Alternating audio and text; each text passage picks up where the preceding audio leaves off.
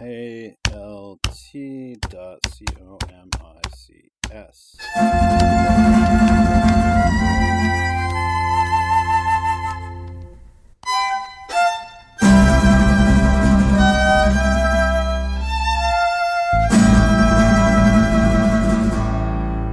Alt Comics. Okay, so we're here with Jim Rugg. Hi, Mark. Hey, how's it going? It's going great. How are you? I, I'm pretty good. Do you want to tell people a little bit about yourself? Yeah, my name is Jim Rugg. I'm a cartoonist. I live in the Pittsburgh area. I started making comics around 2000, and I'm currently doing a series of graphic novels with Image Comics called Street Angel. Uh, this is a return to a character that was actually the first published comic um, I ever made. was called Street Angel, and it was published with a small indie publisher out of California, SLG. And from there, I went on to work for um, Marvel, DC, Dark Horse, Image, doing work for hire and some creator-owned books like The Plain Janes uh, with DC Comics, which was a young adult series. And um, you know, after about ten years, we did a collection, a hardcover collection of Street Angel and it sort of got me excited about the character again. So uh, I have a writing partner, Brian Maruca. We started making new Street Angel comics, and that's what Image is currently publishing. Okay, and so you've got two of these out already, and there is a third one scheduled for later this year. Yes, there's a third volume coming out in October called uh, Street Angel Superhero for a Day. Right, and what what can we expect in that? It, it looks a bit different uh, from what I've seen. Well, um, Street Angel and her friends, uh, she has some friends from school, and they kind of love her because whenever they're hanging out with her, usually some kind of adventure happens. So if they're you know bored teenagers and they find her somewhere, uh, it suddenly picks up their afternoon. So in this case, they they come across an alien artifact and the alien artifact they kind of have to decide what to do with it it has a somewhat profound impact on the group and the group dynamics and we get to see like you know what makes a superhero and and you know i consider street angel a superhero. So whenever this enters the group it kind of changes the way they the the way they interact and uh, they have to sort out what that means. Now so you've done each of, of this current series of three books and a little bit of a different style from each other and it's different from what came before. Uh, previously with street angel it was all black and white and a fairly kind of I, I would say tight inking style and that was followed up by Afrodisiac which is a spin-off and that was all kind of done in a i don't want to call it retro color thing it was made to look like old comics and now you've you've left off in a like totally different direction, very uh, different rendering style. Um, do you want to talk about that a little bit? Absolutely. So the first Street Angel series was black and white, you know, as you said, and the reason for that was practical. Like I was interested in doing my own characters, and you know, I had been making mini comics and self-publishing at the time. Again, this is in the early 2000s, and color just was expensive. It was prohibitively expensive for most small publishers or self publishers. And also, it was a lot more complex. You know, like I was still very new to making comics. So, black and white was great for me. I loved black and white comics, made black and white comics. And publishers, you know, that made sense at the time. Um, I'm trying to think of the timeline. It was probably four or five years after that Black and White Street Angel series that I got to Afrodisiac, you know, and I had done other comics in between um, you know, and was starting to be exposed more to color, and printing was changing. So like suddenly, color was something that was more accessible, and I would get invited to uh, be in anthologies, and that's where Afrodisiac started to appear in all of these different anthologies, some of which offered color. So, you know, that was some of the first color comics I ever worked on, and it was a retro palette. Um, you know, I, I, I was having. Uh, personally, I wasn't excited by a lot of the color comics that I was seeing. People were doing digital color, and in a way, it was too perfect for me. You know, it was sometimes it would be very flat, or the gradients would be perfect, um, and it just felt strange. You know, it, it had a strange effect on the artwork. And so, whenever I started doing color comics with Afrodisiac, I went back to kind of how were comics colored that I liked. You know, these old comics that I grew up reading and it's a very simple color palette and it was very easy well it wasn't very easy but it was something that i tried to approximate with Afrodisiac because as you said it's supposed to look like old comics you know it's a character that is supposed to look like it, it was from the 1970s or early 1980s and so i tried to be as authentic as i could with the coloring process and that old color process had a very limited number of colors that you could use which again helped me a lot because i was very new to that uh, you know, you, you can open Photoshop and find a million colors. And for me, especially early on, it was just overwhelming. Too many choices. So, um, you know, I trimmed down my color palette based on those old comics and color and, and created Afrodisiac uh, with my writing partner Brian Maruca, and um, you know, kind of helped me ease from this black and white indie comic tradition into more of like where we are now. You know, like learning how to use color and how to apply color. And so after Afrodisiac, you know, I didn't want to repeat myself or, or, limit myself in the colors that I was using. And so I started to, you know, kind of expand my palette, which brings us to like the new Street Angel series, which is, you know, the kid gloves are off or the training wheels are off, and I'm just trying to make the best looking comics that I can make. Um, you know, Afrodisiac was very much supposed to look like an old comic book, and for me street angel i want it to look like a new comic book. When you're looking at comic books on the on the new comics rack or in your comic book store i want street angel to stand out as being like now you know and, and hopefully exciting in, in every way that i can make it. And that includes the color and the approach to art. Um, you know you had mentioned uh, one difference in style being like a very tight inking style of those early comics that i made and you know that's that's what I grew up with. Like I learned how to ink traditionally, how to make comics very traditionally, and, and use tools like sable hair brushes and uh, crow quill pen nibs. And I enjoy that stuff. I admire it. Uh, you know, so I honed my craft on that. But as I started to try to do a more contemporary coloring style, I started to struggle with how that heavy ink line fits next to gradations or um, you know textures are now being handled more on the color side rather than on the ink side. And because i do everything myself visually i'm able to kind of like switch some of these tasks. You know i'm able to do a little bit more of my volume and modeling and atmosphere in the color rather than in the line work. And as a result the line work changes you know kind of changes to keep up with that to complement it. So it's definitely a transition. You know i think there's uh, less emphasis on my line work now than there was 15 years, 10 or 15 years ago. Mm. Now you you grew up reading comics, and did you? I mean, have you continuously read them since then, or uh, something I hear from people a lot is they, they you know uh, have taken a break. Uh, I, I know I would fall into that category. Yeah, pretty much. I used to say that I came to comics late uh, because I started reading them probably when I was 10 or 11. I got a paper route, which meant my own income, and I could buy whatever I wanted. So I, I bought a comic, and I loved it. But like the few people I knew who read comics kind of were stopping at that point, you know, getting up to like age 12 or something, they were just out. But now I think like people start reading comics whenever they're adults. So being 10 or 12 really isn't, uh, I wasn't too late to the game. But I started reading them and immediately, like, I saw the credits in the front of the comic for penciler, artist, whatever. And I made that connection that somebody, somebody, this is their job. And like instantly I knew that's what I wanted to do and I pretty much have been a reader ever since. One thing that has happened as a reader, though, is I'll get tired of whatever comics I'm reading. So for the first several years, I read Marvel and DC stuff I was buying off a newsstand, and that was what I had access to. And then whenever Image started, I loved all those artists, and so a lot of that stuff was being sold in comic book shops. So I had to find a comic book shop, you know. And now I'm looking at like creator-owned books and kind of like indie books and that was very exciting. But after a couple of years, it's kind of like, all right, you know, I want to see something new, and I and I got into alternative comics. Uh, that was probably the late '90s. Like each time when I started to kind of wander away from comics, I would find some new vein that I could mine.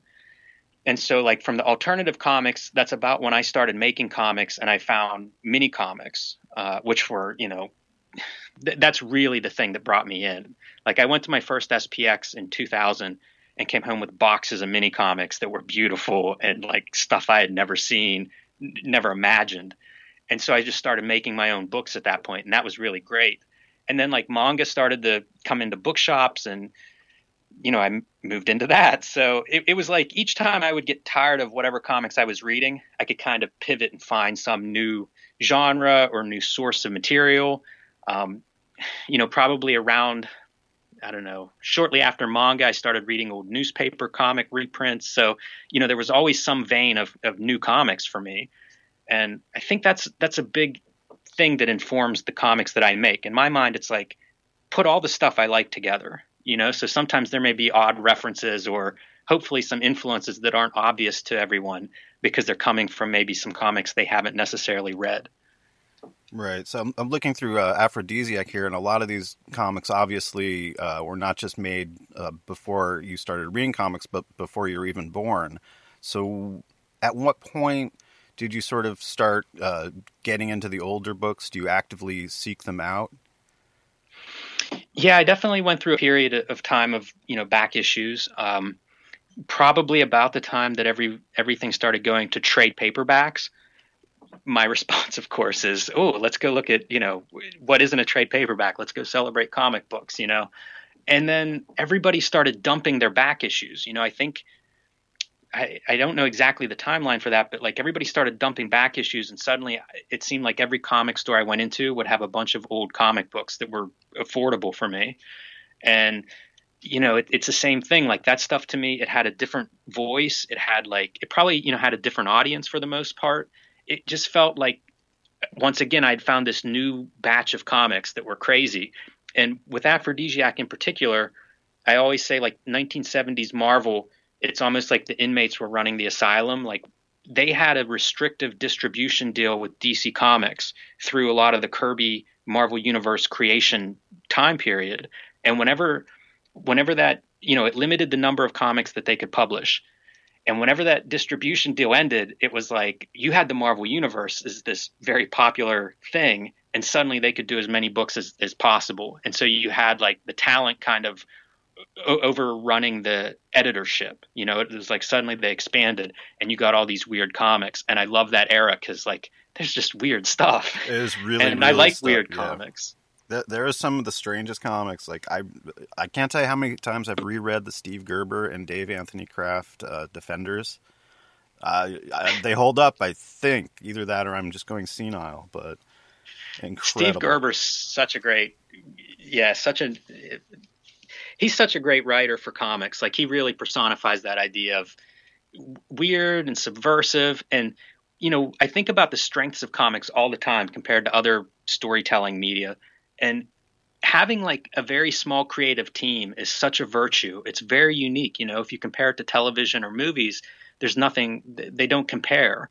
And so you get a guy like Steve Gerber who has this this point of view that's totally him and you get to see that in those comics. So yeah, I'm I'm I'm pro Steve Gerber. Like one of the works that I really like of his, it came towards the end of um, I, I guess well maybe maybe not towards the end of his life, but in the '90s, whenever Image popped up, he did a backup feature uh, on the flip side of Deathblow called Cybernary, and uh, it's it's one of my favorite comics. And the artist died very very young. Like it's the only comics that he produced um, I think his name is Manowar or Manabat. That's awful that I can't I can't put my finger on it right now, but um, it's a very interesting series, and it's it's one of the Steve Gerber comics that that you know came into my life at a formative time. Uh, that's you know it's it just is different than everything else, and that's what I you know that's my favorite thing in comics. Like the things I value, I say like show me something I haven't seen before or show me something that I've seen, but show it to me in a better way or a new way. And so, you know, guys like Steve Gerber, like comics are littered with these these unique voices that are doing things that aren't like anything else. And that can be good and bad. You know, the, the great thing is there it is. You know, you found this unique story. The bad can be if you want more, sometimes there isn't any more, you know. Right. Yeah, I have I have a whole huge box of Steve Gerber comics, and I have not heard of that one. I'm going to have to go track that down uh, as soon as we get off the phone, basically. Be warned, because it was greenlit into a series that he wrote for I don't know half a dozen issues, but the original artist had died, and I, I remember reading an interview with Gerber where he kind of said, you know, he, he just lost his interest in it, kind of went away. You know, the original artist was spectacular, huh. and this new series, you know, nothing against the guy that drew it, but he wasn't of that level. Right. It's, it's amazing how many people come and go uh, from comics, like incredible, incredible artists who either go on to something like animation or, or do something else entirely, or you know, just quit comics uh, and then come back maybe years later. It's one of those... You say that? It, did you say that that's incredible? I feel like the way the comics industry is, that one actually makes that's probably the most sensible thing that happens. Well, yeah, okay, it is. Um, oh, that's horrible. Yeah, well, you know, as as a okay, let's say as a reader, it just drives me nuts that these great artists stop making comics and do something else, and I don't have another, you know, whatever like that they had when they first were breaking out. I'm not going to name names here, but um, yeah, I'm, I'm, I'm, I agree with you 100. percent And like you said, those guys do surface in different places, and sometimes they come back, but you know, and it's not all on the comics industry side of it either. Creating comics is a is a challenging it's hard in that it's so time consuming, you know, and it's it's kind of obsessive in in the way it works. Um, so I, I, understand, you know, I always think we're lucky if you get that thing that makes you excited from that artist. If you get one of those, we're lucky. Right. And then, you know, if they have a long career, that's all the better. But I, I, comics are, can be hard. I, I like so many comics that it's easy for me to go from doing a creator owned thing or doing mini comics or doing a web comic to doing you know a wrestling cover or a fill in issue of iZombie or something like I, I just I love making comics so it doesn't you know th- there are a lot of different versions of comics making that appeal to me um, whenever I first started, like one of my goals was to do some work for hire, just to work with editors. Um, you know, because I always say like I'm self-taught as a cartoonist, so that was early on. That was part of my plan was let me see what they can teach me. Uh, you know, so and it's fun. Like I've been doing wrestling comics for. Um, oh, I think it's Boom is the. I'm not even sure the. Pu- I think Boom is the publisher, uh, but WWE covers because I like wrestling, and it's like somebody emailed me about it, and it's like, yeah, I like wrestling, sure, you know. And I've done like, uh, I think I've drawn Macho Man, Randy Savage, George the Animal Steele, um, Ric Flair, Mankind. Bret Hart, Shawn Michaels, so like a bunch of these Hall of Fame WWE wrestlers that I grew up a fan of or enjoyed their work. So it's kind of a lot of those jobs are fun. You know, I've done like GI Joe covers. That's that's me making my inner 12 year old happy. Yeah, those are those are um, cool gigs. Um, yeah, I'm I'm looking here. I've got in front of me Supermag, which has a, uh, a wrestling cover on it. In fact, and uh, this is, I would say, out of your work, one of the oddest items. How did this come about? Um, what, what's going on there? Okay, so Supermag is uh, like a one-person anthology. You know, I hate to say in the tradition of Eightball and books like that, but you know those books meant a lot to me, and I was definitely thinking of those, uh, even if if Supermag is, is somewhat different. Um, I studied graphic design in the 90s and it was after the desktop publishing revolution. So like the the people that were pushing that the furthest in terms of design, you would see it in magazines. You know, so like magazine art directors were kind of like rock stars for me in the 90s. And then, as you know, you know, print sort of went through its own revolution, and, and a lot of aspects of printing kind of died or went away. And a big part was advertising revenue. So magazines just aren't what they were 20 years ago. And I thought, oh, you know, I, I, that's something I won't ever get to do. And then I ended up getting an art director job for a couple of issues of a print journal, and it was like rekindled my love of magazines. And I had been doing a lot of different art myself at the time. Like I was doing gallery shows in LA. Um, I was doing this series of comic pages that were just standalone pages, but they were meant to look like they were part of a longer story. So it might be like page seven of some story, but I don't have the rest of the pages here. You know, you just have to enjoy this one page and guess about, you know, kind of infer what happens next, you know, fill in the gaps. And so like I had these bits and pieces and I started to realize like they would fit in a magazine, you know, like when I was doing the art director stuff, it sort of made sense to me how I could present all of these different bodies of work that I was accumulating. And I put together a proposal for for it, and I gave that to AdHouse, you know, Chris Pitzer at AdHouse Books. He had published Afrodisiac uh, maybe a year or two before that, and has a background as an art director and likes print and was open to it. So that's how that book came about, and that's kind of it's it's basically me making a magazine. Um, just all the parts are from me. So like the the the the book is structured like a magazine. When you open it up, the first several pages are what would be like advertising in a in a magazine if you just went to the supermarket and opened up a magazine. And then it gets into some like one page pieces that are supposed to resemble um, uh, like columns and editorial pieces. And then it gets into sort of the the meat of the book and their longer short stories um, that ran in a variety of places from like you know New York Magazine. I think there's a fashion story from that and a uh, like a pulp hero that um, Brian and I had done for Dark Horse. So it's you know it's it's all these pieces. They're just all coming from me, and the idea is to to follow a magazine as the blueprint of how the pieces relate to one another. It's an incredible range of styles, and just your control. Yeah, it's it's it's incredible to me that you can pull this off. I, as you've pointed out, I overuse the word incredible. you can never say incredible too much incredible. in regards to my work. Oh, okay. I think, I think that's that's okay. Modest. At least I won't too. object. Yes.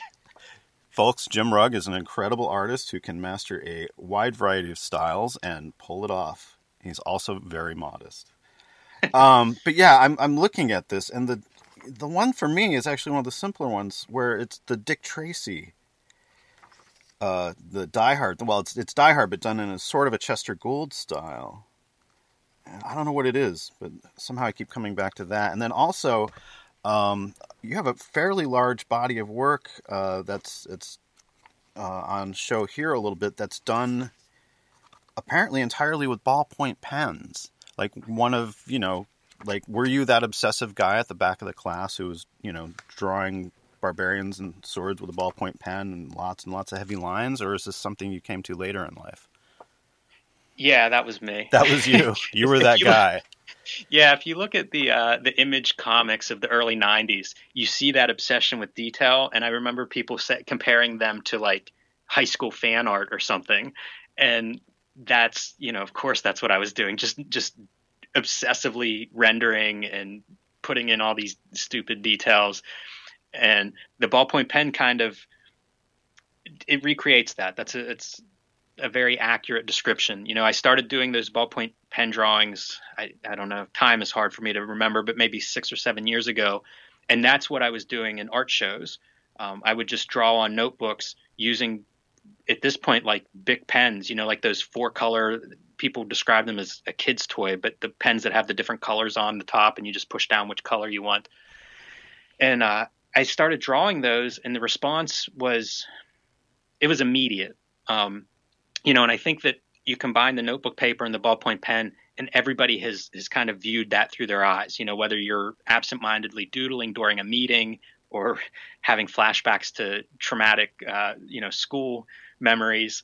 Um, I think it was something that people just recognized, and I like drawing with the ballpoint pens. They have kind of a really nice value range. They feel good on the paper, and uh, it, it does connect to my own high school and junior high school memories of drawing because I drew my you know as long as I've been alive I've drawn and I used to say that I make comics because I love to draw and now I think there's more to it uh, you know I think there's certain communication that that I love in comics and I think that right putting these the artwork with a story creates greater power for the artwork but definitely like drawing is my first love and so that's what those ballpoint pens drawings kind of I think it comes out in that.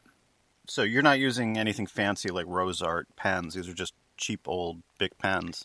They're the worst. Yeah, we, we would have art shows and people would be buying stuff, and I'd be like, now keep in mind, these are not archival. Like, I'm not sure what you're going to have in two years, you know? Um, and, and everybody kind of laughed at that, but I'm sure some people probably have some odd looking pieces by this point. Right. I would get pens like wherever I would find them, and then the ones that, that I you know felt worked the best or whatever i would just buy lots of those and you know anytime i go anywhere like I, I, was in japan earlier this year and i bought a bunch of different pens and, and ballpoint pen stuff there and stationery there you know to draw on. I tried um, experimenting with different papers when i was making those drawings and better paper actually would clog up the ballpoint. You know if there were like fibers in the paper it wouldn't it wouldn't work well. I needed like the cheaper the art supplies the better. That Die Hard piece that was a poster for uh, a local theater, theater. I was doing posters for them for I don't know one summer or summer for a couple months, uh, just because I like movies, and uh, they were showing Die Hard. So like that piece that you mentioned, uh, you know, for listeners if they haven't seen it, it's like a color. It's it's like a coloring book front and back. So it shows the uh, climactic scene of Die Hard whenever we see him from the front giving up to the bad guy, and then when it cuts to the back, we see that he has a gun taped to his back.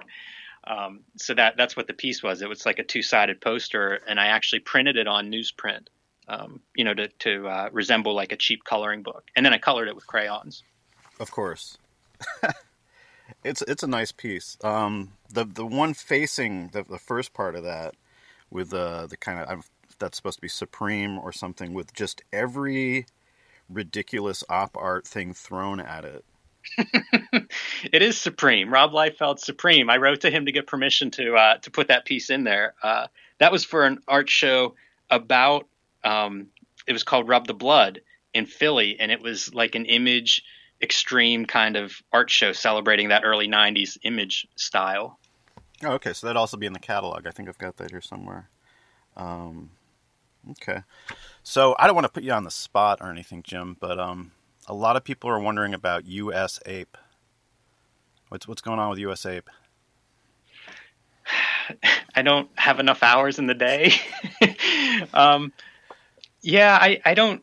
USA probably has never appeared in he's in he's in Supermag, right? Yeah, there's like a full color one page thing here that and then there's a reference on the very last page that's sort of a Dylan Horrocks style diary strip thing. Right. Uh, sort of like the Kochalka type things and it's like spent the day working on US Ape strip. This is so horrible. Went for a walk with my wife. And it's just like I'm looking at that, I'm like, wait, I, I felt like I knew Jim's works. What's US Ape? I'm like, is that something in Rambo 3.5? Like I no. forgot. I'm like, you know, what for the sake this? of that, for the sake of that diary strip, that is the previous page. Um, U.S. Ape's a character that I oh, that yeah, I kind of work on, and the first mention of him is actually an Afrodisiac. There's an ad for a U.S. Ape comic. I saw that. It's just like, what is going on? Is this some meta thing, or what's what's happening? No, I want to do US Ape comics. I just haven't had time. US Ape is kind of this cartoon character that's mostly inspired by 80s action movies. And it, the concept is like it would start at the end credits of those action movies, which always end in some ridiculous fashion, you know, of, of the hero having just blown up something that he shouldn't be walking away from, and then he goes heading for home or whatever with whoever he rescued. Um, so that's kind of the the idea would be like this action hero returning to the suburbs, you know, retiring because he's had too many missions. A lot of those action movies, it's one more mission, you know, is, is kind of how they're framed. And so uh, this was going to be like post that last mission. Um, but I just haven't haven't had a, a chance to really focus on it and, and, create the whole comic yet. Um, but it is it is something that we've we've played with a little bit. You know, that page that's in Supermag was like page one, and we had done several pages at one point with the idea of doing them as a web comic. Um, but again, just time wise, uh, you know, there's just not enough time to do everything I want to do. But hopefully, you know, US Ape will come around one of these days.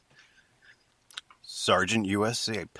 Wait, Sergeant US Ape was on his last day at the 12th precinct. It's amazing how many of those movies, like not even just the the action hero ones, start out like it's the guy's last day.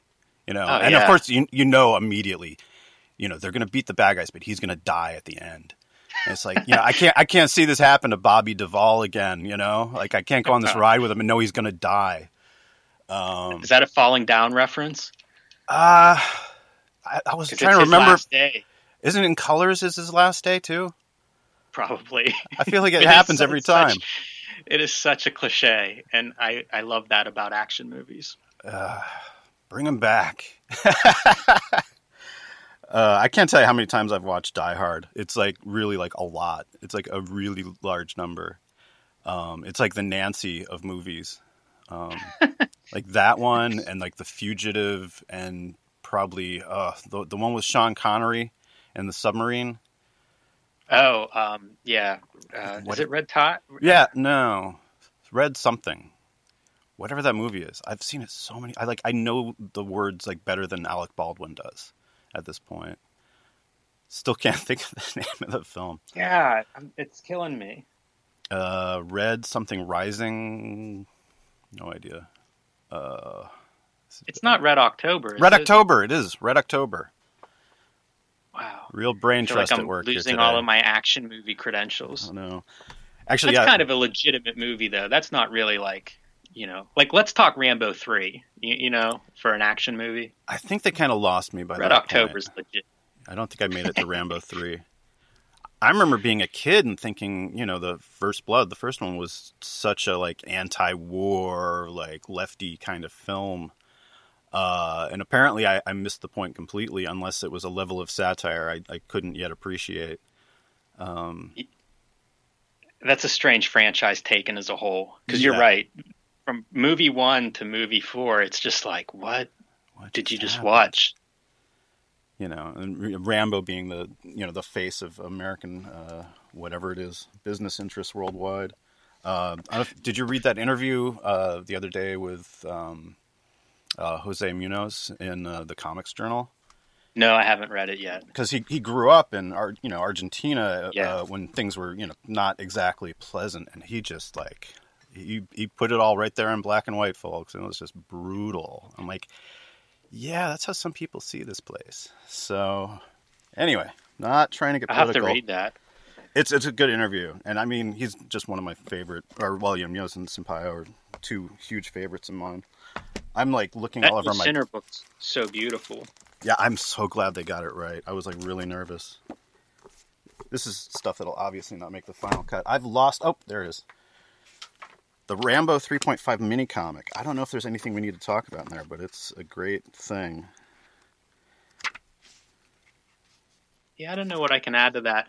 I um, I made that after a year of pretty intense work, and I basically woke up on a Monday after I just finished my last big deadline, and I was still in that work mode. And so, like Rambo came, Rambo 3.5 came out of that, where it was like an idea that was in the back of my head, and it was like I'm still in work mode, so lay it down.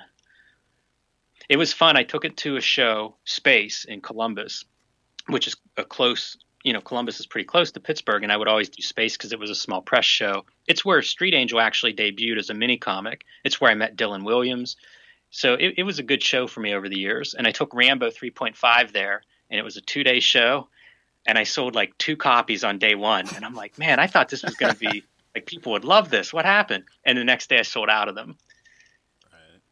So like it floated around at night, you know, a couple of people, and they would show up and buy one for their friends and stuff. And Yeah, it's it's done well for me. I know that. Um, I, I still have I have a bunch. I forget how many I got off you last time, but I may have also ended up with some of Bergen Street uh, comics I- copies. there's a German edition that's like a bigger size that I really like, and I, I always think about doing like a new a new version that would be a little bit bigger, show off the art. It's funny the um, the German edition does Pizza Hut instead of Taco Bell, and I remember getting it back and being like, "Oh man, like what kind of that's you know they messed up the translation here." But I guess there's like Taco Bell just isn't a thing. Oh, right, that would make sense. Yeah, It's weird being in, in uh, like Spain and seeing like Mexican restaurants and being like, that's like exotic here. Um, I guess because Americans' perception of you know I live in California, so I've you know more of that view of, of culture than say Right. a lot of America would. Who I don't know watches Fox News or whatever. I keep I, I'm, I'm trying to not go to politics. I keep doing it. Damn it. Um, but yeah. Anywho, so yeah, I'm I'm curious now that you brought it up. Um, you know, what kind of success have you had uh, with your books in uh, different languages, different countries? Um, Street Angel's been translated, I don't know, three or four languages. Uh, like, gosh, I'm probably going to get a wrong country in here somewhere, but you know, like France, Spain, I want to say Italy. Um, so I've had a few things translated here and there. Uh, Afrodisiac was a book that there was interest in, and I just couldn't quite figure out how to physically prep it uh, for a translation because the art is such a strange assemblage. And, you know, like I letter as part of the artwork. And in that book, I'm coloring some of it, and there are just several layers. And by several, I mean like 40, you know, like the files. I, yeah, I, I can't imagine. That is. If you just didn't translate his name, though, it actually suddenly gets much, much easier. Um, That's probably true. I, yeah, like translating his name, I think would be Im- impossible based on the lettering and art because there's so many logos and title, you know, like big title type lettering with it. But um, you know, like like I said, Street Angels been around, um, but that was the original book. So most of those translations are 10, 10 years ago at this point. Right. Um, I wanted to ask you. You're, you're, talking a little bit about you know little jobs here and there and things that went into Supermag. Um, do you have any kind of sort of odd, like smaller job you've done, or something that's you know particularly interesting or that you're fond of um, that you want to share? Yeah, I probably have a million of those. I- will tell you two good ones for Supermag. So if you open up Supermag, the first spread is on the left. It's book. It's uh, librarians kissing or somebody in, in the library kissing behind like bookshelves. Um, and then the facing page is uh, like a bathroom stall and presumably somebody performing oral sex. You know, you just see their legs. So who knows? Maybe that's not what they're doing, but uh, that's what it looks like. So um, those two pieces both have some fun history. So the the library piece is one of my most popular images. You know, and it's gone around social media and stuff. It's been used in different books. Um, uh, Warby Parker, the eyeglass company, contacted me to use that to basically create a mural of that in uh, a shop they were building in Brooklyn. So that ended up being like in a room, like on all four sides. So if you're in the room, it's it's their bathroom. If you're in their bathroom, you're basically like surrounded by bookshelves, and then one of the walls has the kissing couple. Um, the other piece was done for uh, Robin Bougie, who does Cinema Sewer, and it was at a time when I was just like trying to get work. It was kind of like after some jobs had dried up, and I was looking for whatever. So I was trying to find, you know, things that made sense for the kind of work I like to do. And I love movies, and I love you know like exploitation movies. So I reached out to him, and I did a story for him in it might have been in Cinema Sewer one of his publications, but it was about this old theater, this old adult theater in Portland. And then cut to like two years later, and I'm in Portland with friends walking around at night and came around the corner to see that theater. And it was like this deja vu moment because I had no idea where it was. And it was just like, whoa, you know, what am I? I've seen this before. And then realized it was this story that I had done. Oh, nice. About the theater. So it was kind of cool. I've got to ask you, um, the names on the books. I see a couple of cartoonist names on, on the, the books on the library shelves that I recognize. And who are the rest of these people? Is that like your high school graduating class, or what's what's going on there? That is the cover to the journal that I said I art directed. That's the cover to the first issue. Ah, so those are all the contributors. Okay. Some are writers, some are cartoonists, some are artists. Right. Okay. I'm I'm clearly an idiot who only knows the two girl cartoonists, nobody else. Um, how did uh, it end up that a teenage ninja off the, the streets of Angel City ended up uh, having her adventures portrayed by a bunch of Australians? I still am not sure how that happened. Somehow the book made it to Australia, and we got a random email, uh, you know, from a student. So it was done as an like a in their a master's program at a film, television, and radio school in Australia, and the person who directed it just emailed us with interest to adapt it for their you know like thesis project, and I saw no harm in that. So that's kind of how it went. Um, it's it's yeah, I've kept in touch with him, and like now he works, he does stuff for BBC and makes short films and stuff it was a really good experience, but it wasn't something I had a lot of input on. Um, the the filmmakers were very, uh, you know, they stuck to the source material possibly more than they should have, maybe. Right. Um, you know, so it was really cool to see, and I would often describe it as kind of like '60s Batman. You mm-hmm. know, because obviously they were limited in budget, but did their best and made some cool sets and yeah, it, it, was just a fun project, but it was mostly just somebody reached out to us about doing it, and we, you know, put together a small contract to kind of protect ourselves a little bit, and that was it. And I should say, people can see that short film. Yes. You know, you Google it. It's on Vimeo. It might be on YouTube, but it's it's not hard to, to see. So the short film version of Street Angel is available to view on Vimeo, and we'll have the link for that on the blog post. So, okay, Fletcher Hanks Stardust decapitated. What's up with that? I love Stardust. I love Fletcher Hanks' work. Um, you know, it's public domain character, and it seems like it fits Street Angel. Like Street Angel, in my mind, is the superhero. You know, like she's the toughest, best, unstoppable. She's a superhero, and so uh, you know, when a space wizard loses their mind and the universe is in jeopardy, Street Angel's a pretty good person to have on your side. Okay, so you also teach a little bit at SVA, uh, the School of Visual Arts in uh, Manhattan. Yes. Uh, What do you teach? Oh, so I teach. I've been teaching there in their MFA program for visual narrative. So you're one of Marshall Arisman's disciples. Indirectly, I've met him one time. Um, you know, I've never, I never had him for class or anything. But Nathan Fox, who is the chair of the visual narrative program, is very close to Marshall. So it's it's that lineage, you know, like if you think of like the NFL coaching tree, Right. yes, it goes back there. Yeah, his his class was so good that uh, when I was at SVA in the '80s, I totally just audited it. You know, I didn't get credit or anything, but I, I showed up every single week, did every single assignment, and it like you know, I'm not gonna say it changed my life, but it was one of the best classes I ever took. Is there anything that stands out to you that you still, you know, that you feel like is the gem that you took out of there, or something that you think about and still kind of apply? Well, I'm not sure if I can get that specific, I guess, but it, it you know it did directly affect you know what I did as far as making a living off of my art is I, I ended up not going into you know comic strips or, or books you know and the panel to panel narrative thing I ended up doing basically you know narrative illustration um, So I should probably discourage the students that are into the the comic side of it. Push them away a little bit.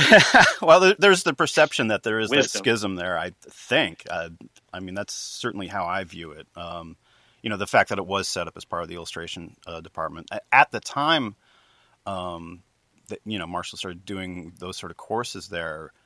The the comics um, program at SVA was just really not very well regarded, despite the presence of Art Spiegelman, Harvey Kurtzman, and Will Eisner.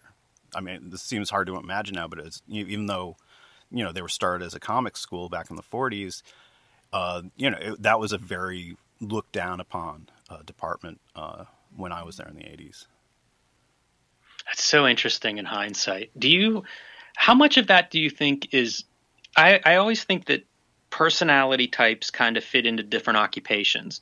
And cartoonist personality, you know, I'm sure we could we could profile what makes an average cartoonist, but they seem so anti-authoritarian that I wonder if that is part of why that program would have been disparaged. Like no matter who was teaching it or the quality of it, it's mostly based on cartoonists sort of being cartoonists in their description of it or the way it's regarded.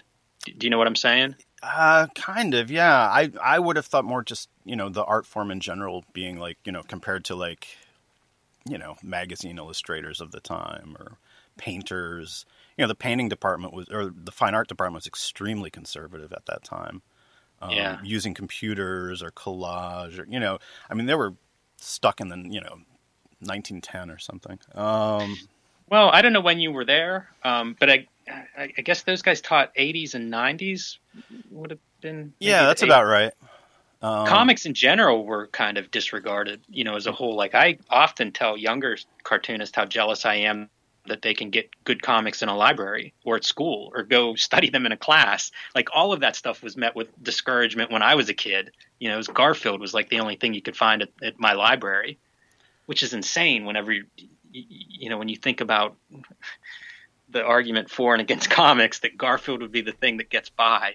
But and garfield's still with us that's almost more incredible Yeah, it's it's interesting. I don't hate Garfield like some people do, but it's just odd. Like I remember as a kid, that was it. That was the comics that I was going to find in my library. It's not not a lot. Mhm. I once heard you talk about the um, different cartoon gangs from SVA. And Oh, like God. you know, generationally. Were you at that? I wasn't. I heard like a write up about it. That was Oh, in. Seattle or somewhere, I think. Um, that was at the last. Uh, oh, what is that called? The the old Portland show that they they don't do anymore. Um, Stumptown, and uh, uh, Robin uh, McConnell was supposed to kind of introduce this uh, panel of old Meathaus people, and Yeah. I think since he knew I was an SVA guy, um, and at that point was already alternative comics uh, publisher who you know worked with all the Meathaus guys under Jeff Mason he asked me um, for some unknown reason, and so I, you know, I stayed up all night the night before, writing out kind of a, a era by era thing of you know, yeah, different kind of cartoon gangs, like um, you know, the the legendary one uh, from the 40s and 50s being the Fleagles. I think that's right. Uh, the EC Comics guys, you know, Al Williamson and, and whatnot. And you know, there's the era I was there. There's Funny Garbage um, was around, and then you know, I was there on the same time as Tom Hart and Sam Henderson. Um, uh, actually shared a studio with Tom Hart, and then you know later on Meathaus, which was like it's almost unimaginable to have that kind of body of talent and like oh yeah those guys were all friends and they like worked on these books together. Um, so yeah, I just kind of laid it out bit by bit. Uh, I'll send it to you. yeah, all, the, the Meat up. House guys were like the first guys that I met at probably at SPX. Oh, that's you a know, good were gang. the- yeah. Oh yeah, great, great talent, lots of great people in there, and it was just like such a this is it. Like it felt welcoming. Like I, I- found the right place. I've been Yeah. looking for this for 20 years, and I finally found it. Um, you know, so I have such fun fondness for those guys. Yeah. Woo, Meathaus. We love you, Meathaus. Uh, I'm a total production nerd, so it's like I was like, oh, he's got one of those large format Epson scanners. I wonder what model. It's an Epson Expression 10,000 XL. Oh, is is it? I bought it used off eBay at least 10 years ago, and it has been a beast for me. a beast? In, in other words, oh, you love it. Okay, Oh, it's great. yeah, those those things are just amazing. They're phenomenal quality. Um, but I know I see people that have that Mustek scanner because you know there were a couple of those 11 by 17s 10 or 15 years ago. Yeah, I, And, I have uh, a Mustek, and if you know what you're doing, you can get away with it. That's the It's only. shocking to me. Like the little exposure I've had to them, I have such a low opinion of them. Well, the big thing is you can't scan in line art in it. I mean, in like printing comics, generally, I think going with line art's a bad idea because the printing technology's gotten so advanced. Whereas, like 15 years ago, it would have you know made a difference. Um, Yeah. You can actually send grayscale art, and it looks just fine.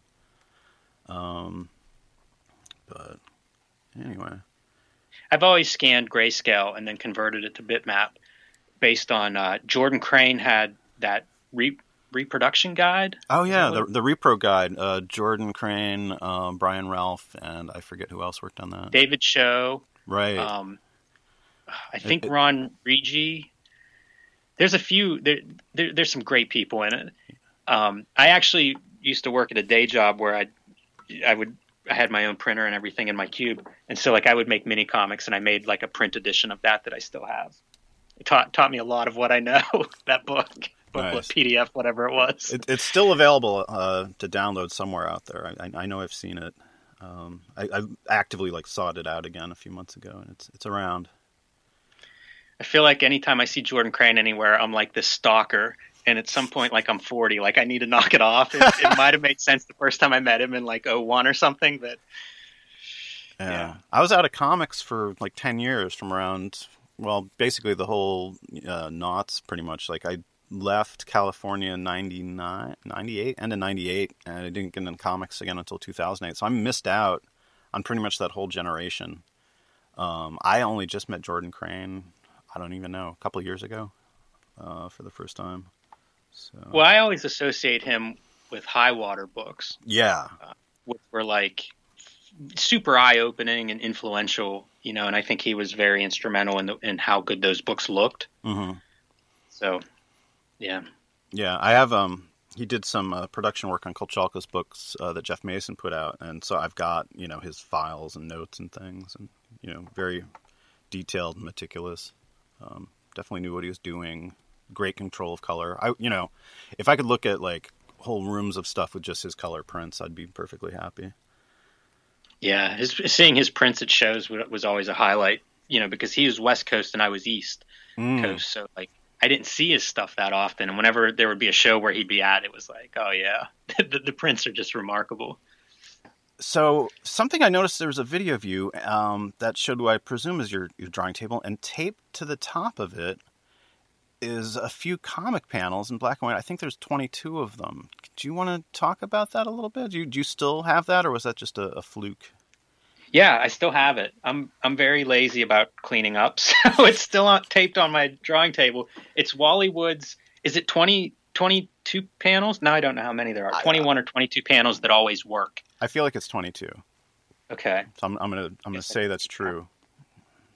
But anyway, I love that stuff. Um, you know, anyone that doesn't isn't familiar with this, Wally Wood famously drew 22 panels very quickly on a couple of pieces of paper for an editor as these are the panels that always work. And it became sort of a meme you know decades before the internet.